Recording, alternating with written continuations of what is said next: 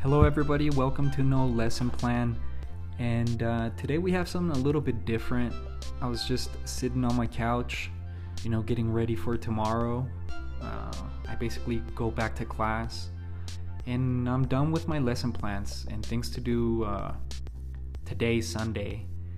And so, you know, it's it's time to rest before the big day. Um, so I was thinking of what should I do? What can I do?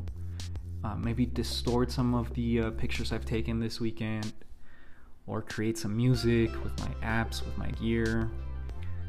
And you know, I, I can't stop thinking about tomorrow. I'm caught reflecting, you know, what kind of challenges are coming. This past year, past school year was tough for everybody. And um, I wonder how prepared we are for what's coming, or how prepared I am. You know, will I get fatigued again? Zoomed out? Where will this fatigue come from? Um, will it come from myself, from my own psychology, from you know administrative work, all those administrative processes that I really don't enjoy? Um, I don't know. You know. Another thing that comes to my mind is if finally I will have some time to accomplish my research goals and you know, get my PhD started, my PhD project, um, continue looking for programs. You know, I've landed on one, but I, you know, I don't know if that's going to be the one.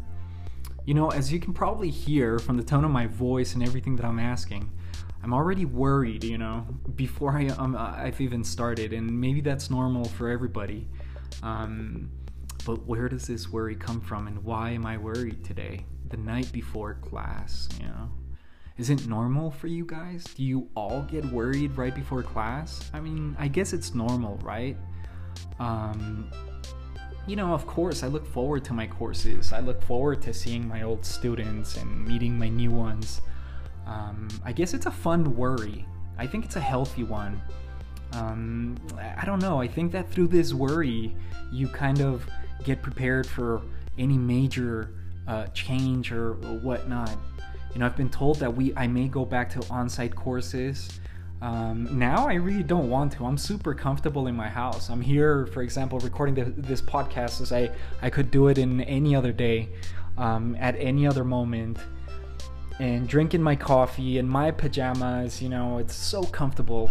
And having to go to work, to the office, not work, but having to go to the office, commuting, finding parking, you know, all of that stuff um, I don't know. I, I'm not comfortable with that anymore. What about you guys? How do you guys feel?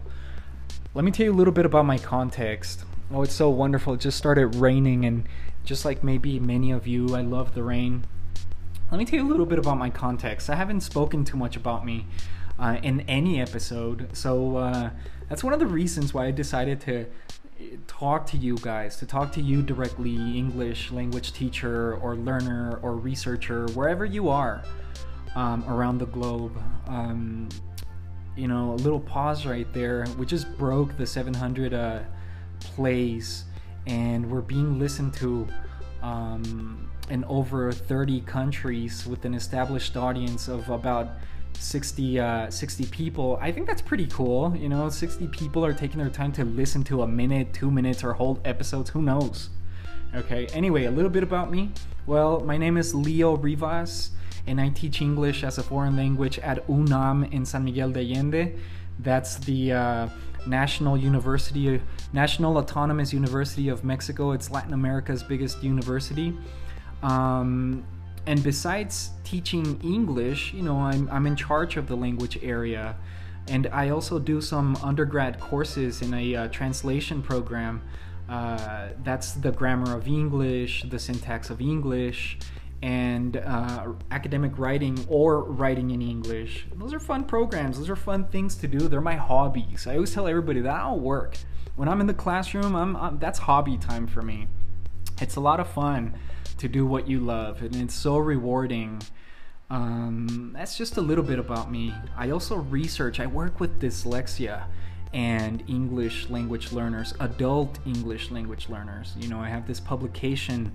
Uh, I think about to get approved. I hope it gets approved so that I can share it with everybody. Um, and it's been halted because it was on site, you know, and I've been so busy, you know, taking everybody online, creating these awesome language courses online and making sure they're running and, you know, keeping track of many different things that administrators also have to do. Um, yeah, many things. Uh, anyway, enough about me. What about you guys? You know, with all of these people listening, who are you? You know, where are you from? Where are you listening from? I can see the countries, you know, but what cities do you come from? What are your teaching contexts? Who are you? Um, I'd love to hear from you guys. I'd love to hear from this community that is being built through this podcast.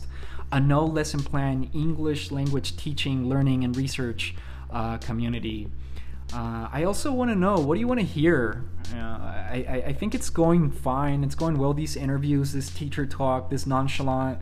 Um, hey, what are you doing? What are you up to? Who are you? Tell us your secrets. You know, tips, tricks, share experiences. And they've all my participants have, have been Mexican because that that's my context. I'm in central Mexico in this magical town, San Miguel de Allende, in the state of Guanajuato. Um, but I'd love to interview someone from like Nigeria or Bangladesh or the UK or um, in Chile and Colombia and Panama, Germany, Sweden. I'd love to interview language teachers from other parts of the world. Um, so please drop a message. Let us know. Let me know if you want to participate. Um, so as I was saying, what do you suggest? What do you want to hear? What topics would you like the interviews to talk about? What have I missed? Uh, what would you like the learners to tell us, language teachers? You know, I've, I've tried to interview successful language learners because I, I, noticed that some of my students, my language students, were listening to the podcast, like, hey, you know, teacher, they suggested something, so I implemented them.